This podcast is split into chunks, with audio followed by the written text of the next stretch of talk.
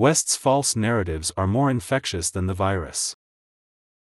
China is in the midst of adjusting its response measures around the COVID 19 virus and its variants after a comprehensive assessment of the pandemic situation.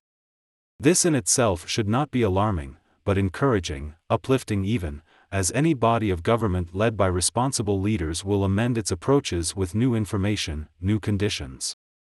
It is the sign of good leadership, especially when applied with good science. What does this updated version of measures look like? And why is it receiving so much attention from the West and its media apparatus? Let us address these separately, as the answers and motives thereof require such. This adjustment of response measures includes the reclassification of the virus to a Class B, instead of the more serious Class A infectious diseases, and the management thereof in accordance with the law. The dropping of testing requirements for travelers upon arrival to China, as well as previous quarantine requirements for those that test positive while in the country.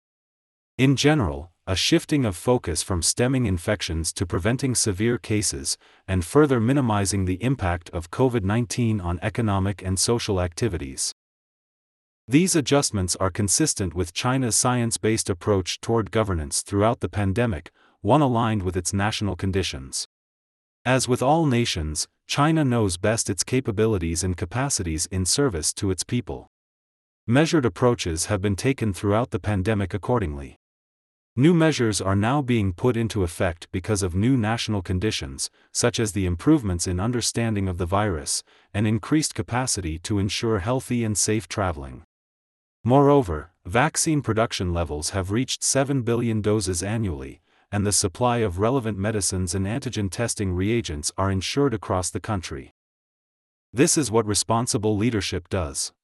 This is what China's leadership continues to do, with the safety and well being of its people at the forefront of all decisions at all times.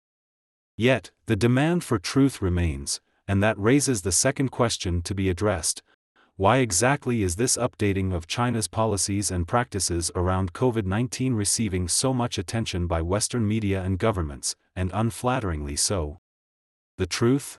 Life and work are returning to normal, not only in the capital Beijing, but across all of China.